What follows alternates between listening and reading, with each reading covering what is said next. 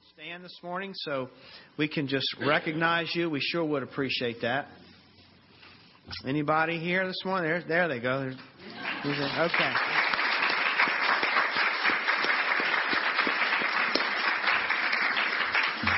We appreciate your sacrifices. We have, uh, we, you know, we, we take things for granted. We've had it so good in our nation. And I know that things, um, from a Christian perspective, may seem like they're deteriorating at a rapid rate, but we still very arguably uh, live in, the, in the, the greatest nation that history has ever known, that mankind has ever known. And a lot of that is in part to the, the attitude of our military. And no matter what race, no matter what gender, no matter what faith, these men and women preserve what we know of as America and our Constitution. We're very, very blessed and very grateful for the sacrifices that people make so that we can continue on in the America that we know. Thank you so much. God bless you, guys and girls, for serving us so well. Well, we, um, as you know, we're in our final chapter of the book of Nehemiah. It has not been a very light-hearted chapter. It has been, uh, the fireworks have been flying, you might say, because this great reformer, this great man, Nehemiah, is very upset at the state that he has found his country or his nation. We've seen in this last chapter that he is angry at the evil of toleration. The people of God are no longer zealous to protect God's ways and God's law, but they're just fudging here and compromising there. He's angry about that. And he's also angry about the, the fact that he has found them profaning the Sabbath, this holy day that God has set apart for them to, to not live in as if it is just another day of the week, but to rest in it and, and to serve and worship the Lord in it. And so they are defiling that. And then lastly, now we're looking at another reason that he's angry, and that is because of the way that they have decided to do their marriage in the family, the way they've decided to do life in the home. He's very, very upset at the direction that that has taken. And not only does he give a little tongue lashing with his words, but he literally gives a physical lashing, as we will see when we conclude this chapter and conclude the series on the book of Nehemiah. So let's turn to chapter 13, and I will read once again verses 23 through 31. In those days, also, I saw the Jews who had married women of Ashdod, Ammon, and Moab. And half of their children spoke the language of Ashdod, and they could not speak the language of Judah but only the language of each people. And I confronted them and cursed them and beat some of them and pulled out their hair. And I made them take an oath in the name of God, saying, You shall not give your daughters to their sons, or take their daughters for your sons or for yourselves. Did not Solomon, king of Israel, sin on account of such women? Among the many nations there was no king like him and he was beloved by his God, and God made him king over all Israel. Nevertheless, foreign women made even him to sin. Shall we then listen to you and do all this great evil and act treacherously against our God by marrying foreign women?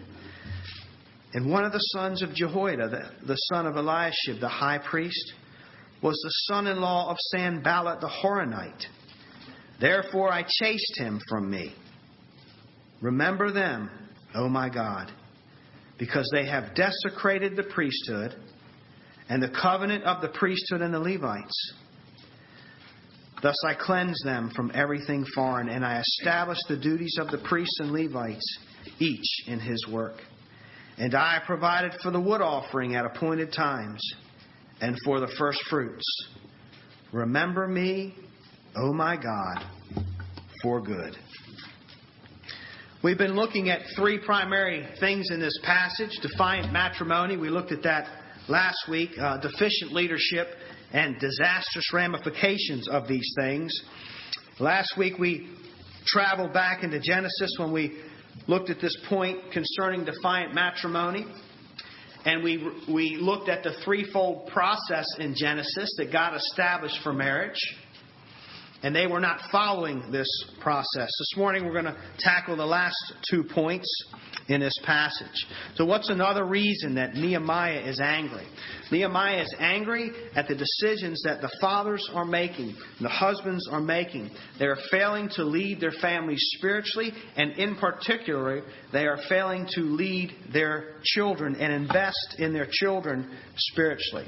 Now, how do you know that? How do you get that out of a passage like this? Nehemiah points out the fact or emphasizes the fact that the people from the, that the offspring from the foreign wives that they decide to marry don't even know the language of Judah. They're strictly they're, they're staying in their own culture. They're they're only uh, learning their own language, their own traditions. Of course, the false gods are involved in this. It's not a matter of race that is, that is defiling the law of God. It's a matter of the fact that they do not worship Yahweh. They worship false gods, and they have their own way of worshiping their false gods, many of which are in violation of the ways of God. As a matter of fact, it is these, it is this kind of worship and lifestyle that calls God to basically kick the Canaanites and the Philistines and all the people in the Palestine area out of that land. The time was ripe for their sins to be judged.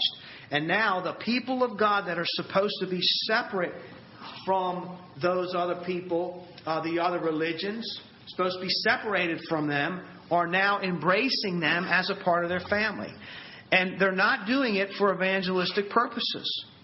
They're taking these women because apparently they're attracted to them or for whatever reason, and then they're they're having children and they're not bothering to invest in their children to teach them the language of the Bible.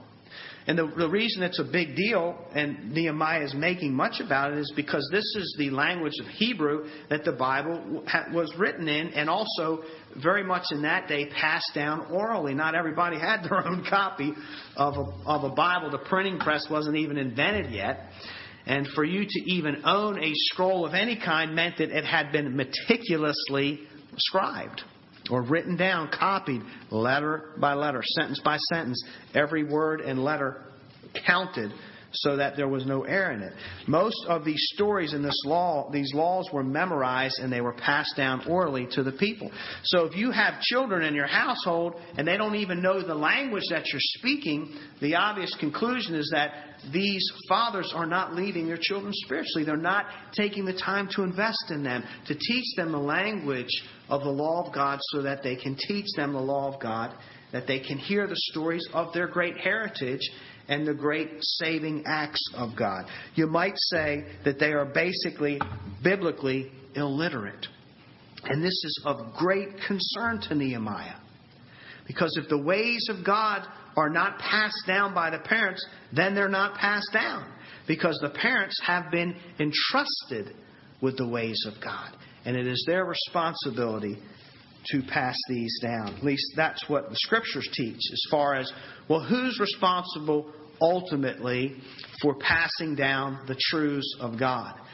And God holds the parents ultimately responsible for passing down the truths and the ways of God. There are other means that God uses as well. But the parents are primarily responsible, and the fathers ultimately responsible for that. So not only is it God's plan that the two shall become one flesh and be fruitful, Lord willing, but it's also God's plan that mom and dad sit the little fruits down so that they can teach them the ways of God. It's a continuation. Deuteronomy 11:19 says you shall teach them to your children, talking about the commandments of God. The commandments of God were of the utmost importance for the people of God. It's what they rallied themselves around. It's what they had in common. It's what all the other nations didn't have. It's the Word of God, the revelation of God. And God says in Deuteronomy, You shall teach them to your children, talking of them when you're sitting in your house, when you're walking by the way, when you lie down, and when you rise. How important are the commandments of God to be passed down? It is every waking hour, every waking conscious moment, there are opportunities that parents have to implement and pass down the ways of God. Why is this so important? There are many reasons, but the primary reasons, and it, it, it, reason, and if you're a parent, you know this, is that our children do not naturally absorb the commandments of God. They do not naturally love and pick up on the, the ways of God and the things of God because there's something that inevitably gets in the way of them loving God and giving their hearts to God, and that is loving themselves too much because of our sinful nature. That is how we come into the world. Our natural tendency is not to love and follow God and serve God and to just cherish His commandments. Our natural tendency is to look for ways to get around them, to circumvent them, so that we can love ourselves and opt God out of the picture Maybe just keep them in there enough to make ourselves look good, but ultimately our motive is to serve ourselves, to look out for our own interest. And so our kids don't just naturally, they're not naturally born with this righteousness and this yearning to be at church and this yearning to, to love God and be after in His Word. They, these things have to be passed down, they have to be modeled, they have to be taught. The children have to be taught God's standard. They're not going to get it on their own. We've been studying Ephesians in adult Sunday school, and the Apostle Paul tells us that our minds are darkened. Now, that's a scary thought. For our minds to be darkened, for us to come in the world that way, because what it means is that we're not going to observe the world and draw the right conclusions on our own. We won't draw the right conclusions concerning salvation and how the world works without a supernatural innovation from, uh, intervention from God or at least a supernatural revelation from God. We're not going to pick it up.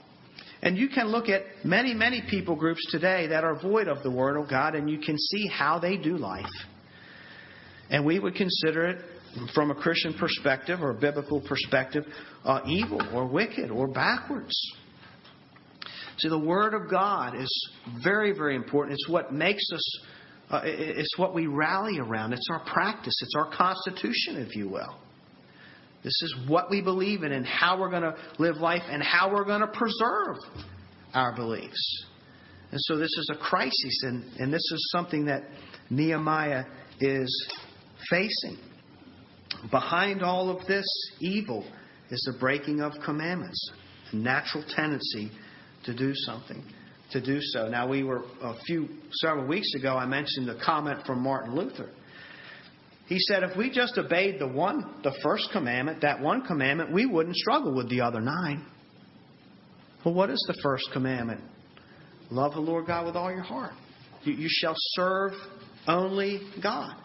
If we loved God with all our hearts, would we be interested in, in taking His name in vain and and uh, crafting idols for worship and profaning the Sabbath and murdering and committing adultery and lying and cheating and coveting, would we have any desire to do that if all our hearts wanted was to love God and serve God and glorify God and, and lift Him up and exalt Him? No. We break that commandment, and therefore all the other ones, in one degree or another, are broken. God's plan, He doesn't leave us in this darkness, but God's ultimate plan is that there are ample opportunities for children to be exposed to His truths, for His truth to be modeled, for grace and light to come into that darkness. And it is primarily through the parents in, in a home setting, if you will, some kind of household setting. Why the home? Well, because there are endless possibilities of learning situations in the home. Now, uh, we homeschooled our kids, and there were times where it was the, God's word was taught or passed down, very informal occasions that might have just been uh, morning devotions or nighttime bed stories. They're still in their jammies, whatever. It's very loose, or you know, they maybe it's early in the morning. They still got breakfast cereal dripping from their their cheeks and stuff like that, uh, and it's fun. There were also formal times where I taught them Bible. That was one of my jobs, and we actually sat in the schoolroom, and they sat in their chairs at their desks, and they had books, and we went over them, and I lectured them about scriptures, and they had assignments, they had homework. But so within the home, there, there are countless opportunities and ways to pass down the Word of God formal and informal. And not only through lecturing and teaching, but also through modeling. And also looking at the world and everything that you experience as a family.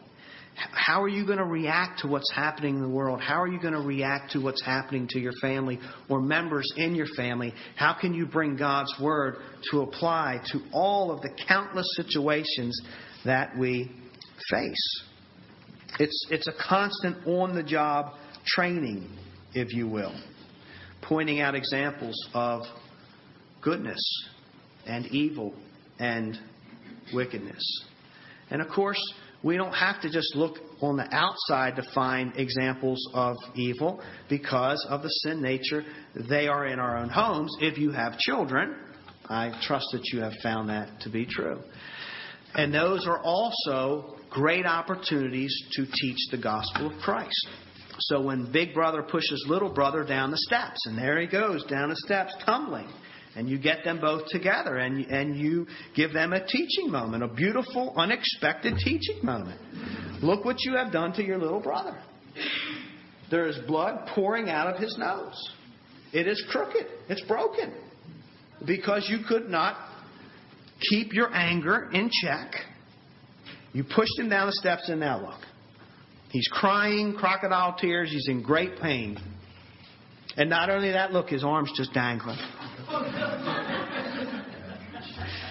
His, his arm is dislocated. Look at it. Just it, it, it, because you could not keep your anger in check. Now his arm is out of check. It's out of place.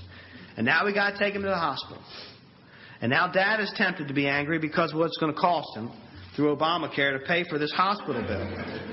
And it's all because of this angry situation that's come. And I know that you wish that you could go back and that it never happened.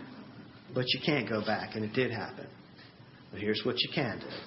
You can take this junk and that and that bad decision and that that evil and you can bring it to the cross. And with a sincere heart you can own it and tell God about it and ask for Jesus' forgiveness and he will forgive you. Because he says that's what he does in his word. And you can start fresh and you can actually learn from this example. You can learn from this failure.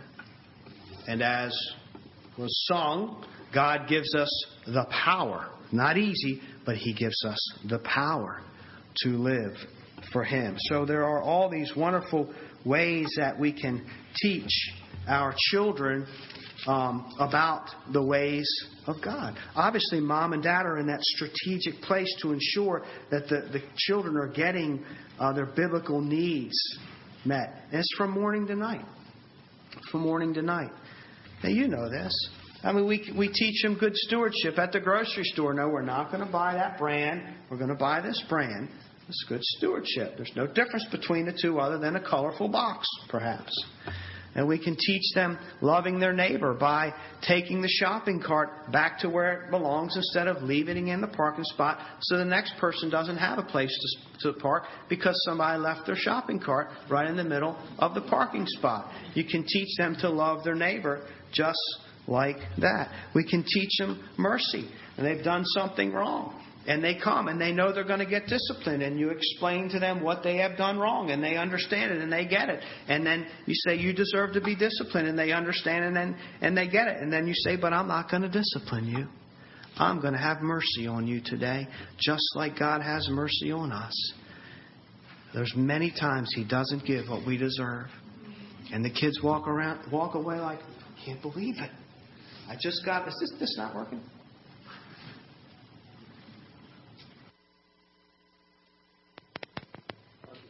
You got to turn them on. That's the first time that's ever happened. Seriously. That's not a good sign. That's a sign of the end times or the end of these times, one or the other.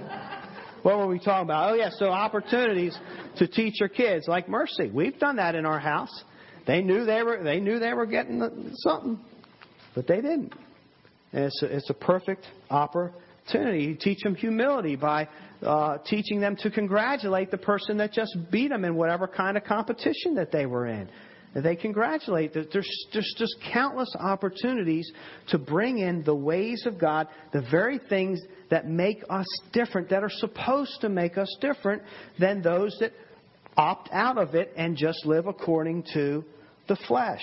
Of course, how we react to things as parents in the home. When we get a bill that we don't think we deserve, or a phone call that we don't think we deserve, or some, some kind of altercation. How we respond to these kind of things when we don't get our way. We are teaching our children the importance of living biblically.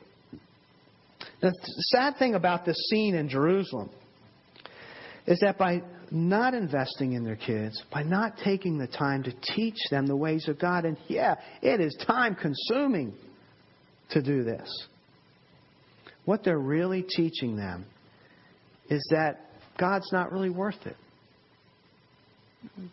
The, the, the, effort that I would have to put forth in teaching you the language of the Bible, te- teaching you to be biblically literate, teaching you about uh, the uniqueness of God and the ways of God, it's just not really worth it. The sacrifice. That's the scary thing. And when, when we're not doing it, it, it's, it's not so. It's bad enough that we're not teaching them what they need to know, but it's what we are teaching them in its place because there's always something in the place of it that we're teaching them. It's not that they're not learning anything. All of our decisions are, and actions are communicating to them. And we're teaching them that, you know, theology doesn't really matter. It's not that important. Just pick up whatever you can from the world. You don't have to go to the source. You don't have to actually sit down and spend time pouring yourself into it. Knowing the right God in the right way is, isn't worth it. The powerful thing about parenthood is that we have all these opportunities to teach our kids about Jesus. There's countless opportunities to expose them to the truth in the hopes that one day they will see it and uh, own it for themselves. Yes, I see my sin. I see Christ as a Savior. I need salvation based on the condition of my heart, and I confess Christ as Lord and Savior. Well, what are these dads keep teaching their kids if they're not teaching them the Bible? Well, we know that they're teaching them to tolerate evil. They're teaching them that you know, the way that the temple used to be constructed is not as important anymore, and so it's okay for people that don't only worship God to come in and take residence. They're teaching them to work on the Sabbath, which means that they're teaching them that the value of the dollar is more important than the value of the God that they say they serve and live according to. So they are the, the teachings of God are being replaced by other teachings. And let me just state the obvious when the ways of God are not passed down, especially by the parents, then who is learning them? Or how will they be taught? They won't. And we can read about it in this day and age of Nehemiah, but we can also and have heard about it in the midst of our own congregation when we hear testimonies about weekday religious education, which is a very rare opportunity for uh, for children in this county to be exposed to Bible stories, and family in our own congregation, uh, the Woods, engage in this, and they make the sacrifices a very um, meager funded ministry.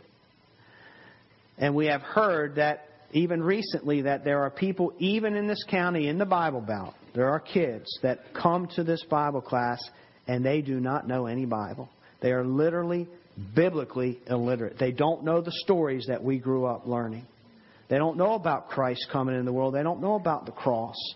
They, they've celebrated Christmases, but they've, they've never heard why we really celebrate, uh, celebrate Christmas. Right here in our own county. It can happen. It is happening when there's no one there to pass it down, when it's compromised in that kind of way. Next thing you know, you have a generation that really does not know their Bibles, biblically illiterate. So Nehemiah is angry that the dads are ignoring their children and pursuing their own interests, pursuing their own gain, working all the time, investing their money instead of investing spiritual seeds. Of course, we see this today as well. We see that the men opt to do other things and not make spiritual things a priority. And it's a temptation for us as men to, to make work our main focus. We were created to work and to take dominion, and because of our fallen nature, sometimes we do that at the expense of knowing and loving God. In, in our culture, I'm not sure if this is world, I think this is a worldwide st- statistic. 60% of Christians are females. So that leaves 40% of the men. So it's predominantly becoming a, a female faith. So the, the females are more active. We see this, of course, in our culture, in our churches. A lot of ch- a lot of today's churches, the females are more active at keeping that church alive and vibrant. So 60-40 in our culture.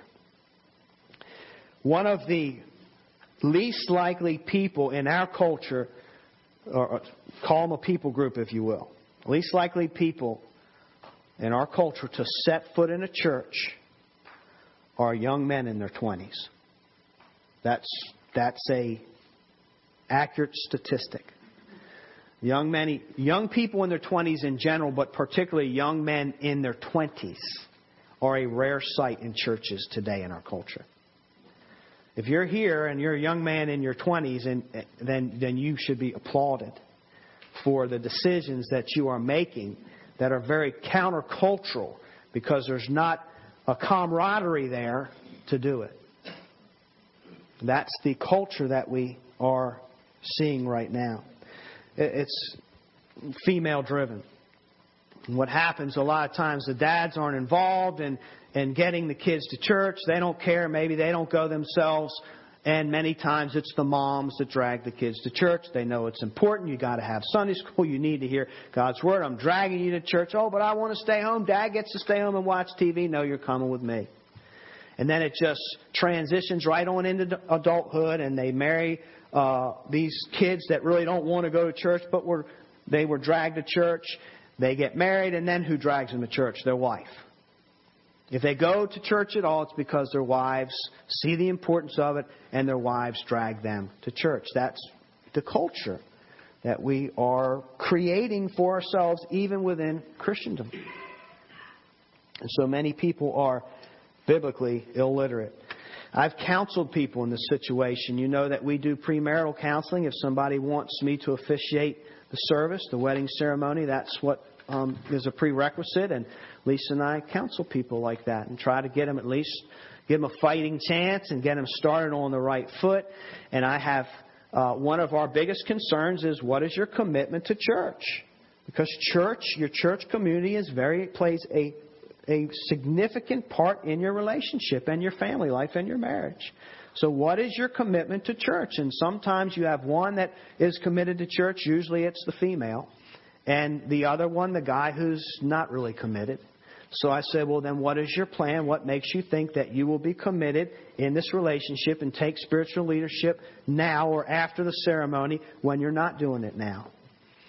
And I have heard it say, that, well, I'm counting on her to inspire me because she's a faithful churchgoer and I'm counting on her to kind of get me out of bed in the morning on Sundays so I'll start going to church.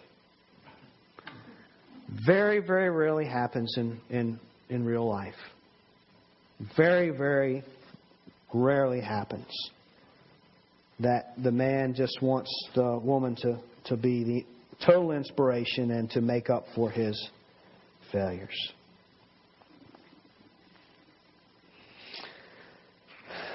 Sad situation. It's a crisis. It's a crisis that they are facing. If our mothers, guys, if, if your mommies are dragging you to church, you're in trouble with God. And guys, if your wives are dragging you to church, you're in trouble with God.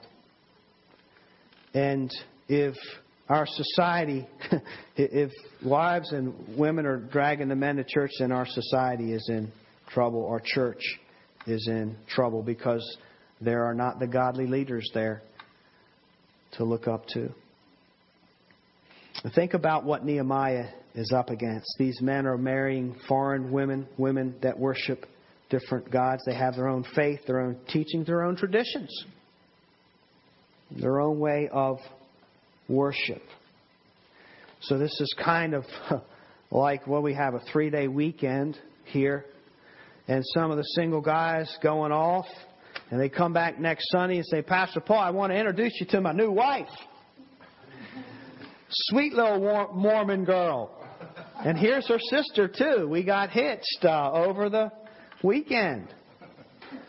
Different set of beliefs, or here I want to introduce you to my Jehovah's Witness wife, or my Muslim wife, or my Hindu, or my Buddhism wife. You, you just brought a, a whole new set of values and a way of doing things, a whole different view of worship and even what God is and how He is to be worshiped and who He is, all that right into your life and just messed.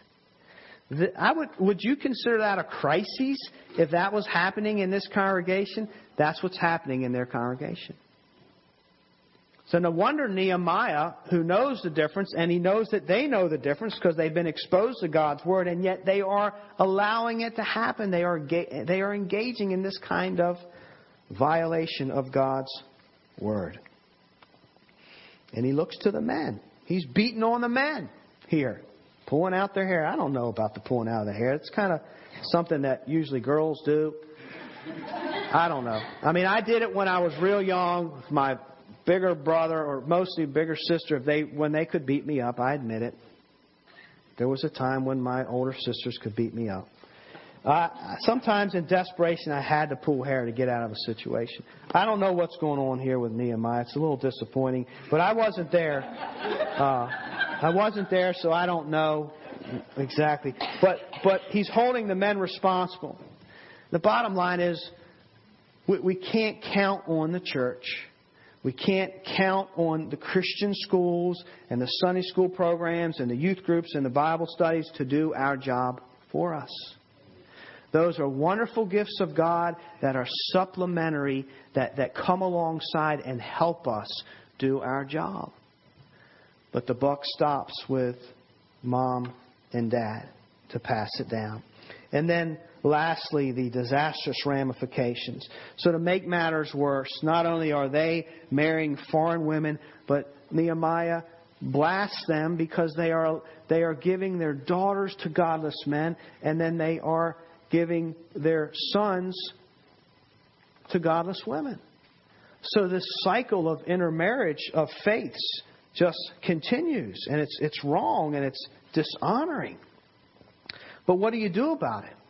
They're in a hard position because Nehemiah is, is confronting them about it, giving their daughters and sons in violation, yet it's the very thing that they have done. So to call them down on it would make them hypocrites. So yeah, you're, you're asking me to do something that you're asking me not to do something, uh, Dad. That you know, look at Mom. What is she? So it, it it's a terrible situation. Really, what has happened is that um, there's not a lot that they can do about it. Well, there is, but we'll talk about that in a second. But what has happened is they've lost their spiritual authority. They've been put in this place where they've lost their spiritual authority because they are not doing the very thing that they would have to call their kids out to not do. And when you, it's kind of like do what I say, not what I do kind of philosophy that doesn't work very well. And when you do not live it yourself, you lose that spiritual authority. People don't take you serious. I mean, I don't take you serious if you're going to tell me to do something that you do or, or however I was supposed to say that. Uh, tell me to do not to do something that you do. Am I supposed to take you serious? It's just there's just not much weight there. And so they've compromised their spiritual authority because their own spiritual leadership is corrupt. See, when we, when we don't repent of our own failures and we continue to live in them and not choose to change by the grace of God, then we have lost our spiritual authority. People don't take us serious. We got to walk the talk. Now, when we when we walk the talk, when we fight our own battles, when we have proven to be victorious, and maybe we struggled in the past, but now we have overcome this, then we can speak with authority and people will listen. I remember um, that my older sister, when one of my nieces was about ready to start school, she's way out of school, married with kids now, but um, she said, I, um, and I'm don't know the exact words, but in essence, she was saying, Now I'm expecting you to behave yourself and, in essence, come back out of your college experience morally pure because I did it. See, that, that's authority when you say, I did it. All of a sudden, somebody can't come up with an excuse. Well, I can't do it. You don't understand. I did it. I, I had friends. I had temptations. I had peer pressure. I've got hormones. I know what it's like. I'm a human. And we like to put ourselves in these little classifications of, yeah, but you don't understand and it's impossible for me. I can't do it. That's not scriptural. No temptation, or all temptation, is common to man, basically. So none of us are in this. And so when we, when we as our parents, as parents, when we repent and change our ways, then we can speak with spiritual authority and we can say, Oh, yes, you can, because I did it. You can't tell me that it's impossible if I did it, if I fought the hard battles. And it carries a lot of weight. Unfortunately, they have compromised this.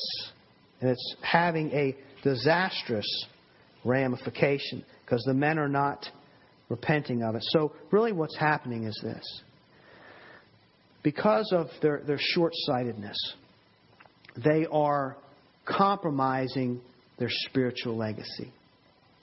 The lineage. Think about it the lineage. The decisions that the dads are making in their, their time of space and history. It's not just about them. they might think, oh, good, I'm getting what I want. I'm getting away with it. I'm defying God. No, it's going to be passed down through the lineage and the, the whole, everything that comes from them, it can be compromised. And they're building, instead of building roads that, that always point our kids to Christ and forging paths, they're forging paths that actually are leading their kids away from God.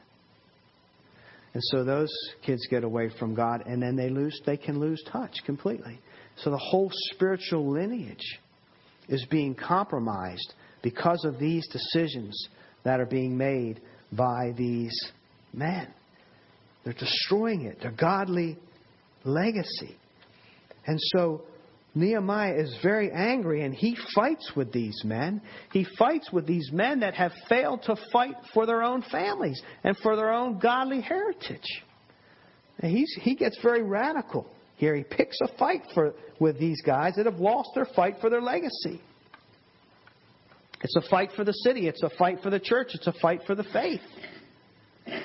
A fight that he thinks is worth fighting. He wants to right this wrong. Verse 25, he confronts them. He confronts them. He's cussing at them, it says, cursing them. Well, cheese and crackers, guys, get on the. I don't know what he said in that day, but he did it, and he beats them. So he's, he's cursing them, uh, maybe imprecatory prayers. You know, uh, may you come down with a terrible case of hemorrhoids, and may you get splinters and, and toothaches and paper cuts to the end of your days unless you change your ways. And he's beating on them. What do you do with that? He's beating on them. He's throwing punches. That's what it says. You know, I don't know what to do with that. I wouldn't recommend. I'm not recommending that spiritual leaders beat the people that are out of line in their congregations. I don't think you get away with that today. I'm certainly not. But the only thing I can, my, my thought is that he's just trying to knock some sense into these guys, for lack of better words. He's desperate. It's a crisis. They didn't do it on their own. They're not upset about this. He gets upset, and he's trying to make a statement and he's trying to literally knock some sense into them to wake them up out of their spiritual stupor. So he confronts them. He takes the initiative to say, This is wrong. This is how you're supposed to be living. Something has to be done. He, and he tries to um, get them to take oaths. He wants immediate action. He doesn't just want to just leave it open ended. Take an oath that you're going to change. Admit with me that this is wrong. And do something about it. Because if you don't, you're going to be just as doomed as you were before God was so gracious and kind to restore you to this position. Confrontation. I know that it, it's not very popular in our age of toleration. We're not allowed to confront each other because that says I got a standard that you're violating and my standard's better than yours and I actually know right from wrong and, and we, we're not supposed to know that in this day and age. Every supposed, everybody's supposed to be on equal footing and no lifestyle or belief or truth or God is any better than anybody else, and it's just wrong to even think that way. But I know that it takes tact. I know that it takes courage. It shouldn't be obnoxious. It shouldn't be vengeful, but neither should we just be passive. And here's the thing even though our culture tells us not to confront, and there is a biblical way to do it, if we're not going to do it, then we should just get more uh, accommodating to sin, to more and more sin, because if we fail to confront, that's the disastrous ramification, right? If nobody's going to stand up and say no at wrongdoing, then the person's just going to keep doing the wrongdoing. I mean, you know how it is with kids. If if you're watching them and they're they're getting closer and closer to the thing they're not supposed to be doing, and you don't say anything, you just watch them and act like you don't care, they're going to do it. There needs to be some intervention. There needs to be some confrontation. So I would say that if we don't like to confront, then we better get used to swimming in sin because that is a result. Confrontation is a deterrent. It's a biblical deterrent to sin. James 5:20. Let him know that whoever brings back a sinner from his wandering will save his soul from death and will cover a multitude of sins. I like this little story from Mark Driscoll um, that he tells about. Well, you'll see. He says he, he met this guy. He's an MMA fighter. He's an ultimate fighter, a mixed martial arts. Just a, you know, these guys are pretty tough. And um, this MMA guy, he was a trainer. He was a strong believer. He loved the Lord, and he went to one of Driscoll's churches. Uh, this guy coaches younger fighters and so forth. So um, Mark Driscoll strikes up a conversation with him. He says, so I, I coach a lot of pastors. And so I said, what do you do with a guy who just doesn't submit to authority? They're not going to obey this chain of command. They don't want to listen. They just do whatever they want to do. They don't do what they're told. They're rebellious, stiff-necked, hard, hard-hearted, and stupid. What do you do with these guys? And the fighter responded, uh, I break their nose. And he said, uh, could you could you explain this to me? And he's, you know, he's getting ready to take copious notes to figure out how you can.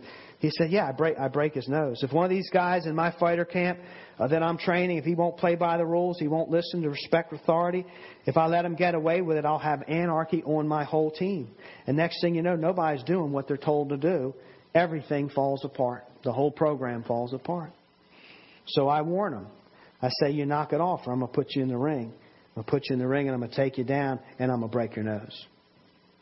If they disobey and they disrespect me and they disregard me, I put them in the ring, I take them down, and I bust their nose. He says, so, when you look at my team, all the good the guys with the good attitude, they're the ones with the crooked noses. so maybe this is what's happening in, in Nehemiah's day. You know, he, he's so angry. He doesn't know exactly what to do. The, the lectures aren't working. And so he just is trying to knock some sense into these people, throwing punches maybe, pulling hair, whatever. It, it's just this, this wake up call because if it, if it continues to spread, it's anarchy. It's the faith as we know it gone again. Save the grace of God. He, he's literally trying to change the course of of history. He's changing the course of the people of God.